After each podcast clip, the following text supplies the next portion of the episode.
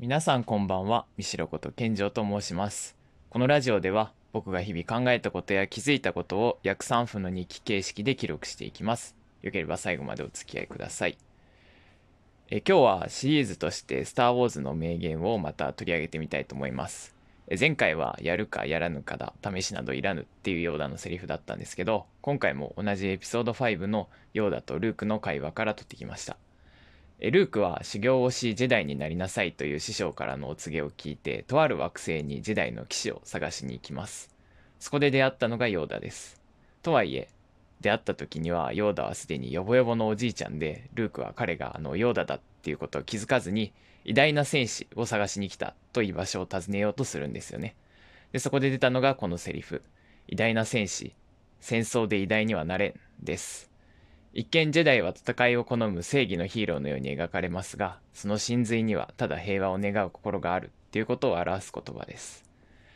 えーさて、皆さんは戦って誰かに勝つのは好きですか？きっとこのラジオを聴いてる若い人たちならそうだと思います。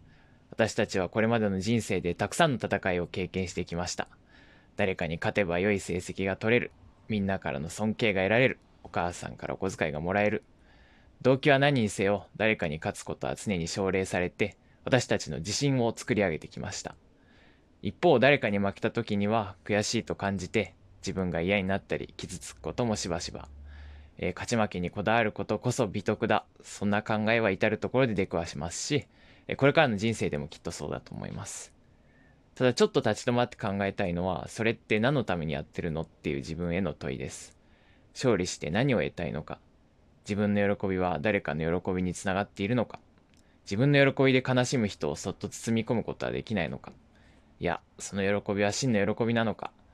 もしジェダイがただ優越感だけを求めて敵を倒すことだけに執着していたんだったらそれはダークサイドへとつながる道です。彼らは平和っていう大義があったからこそ真の敵を打ち倒すことに専念しながら心の平静も保ったんだと思います。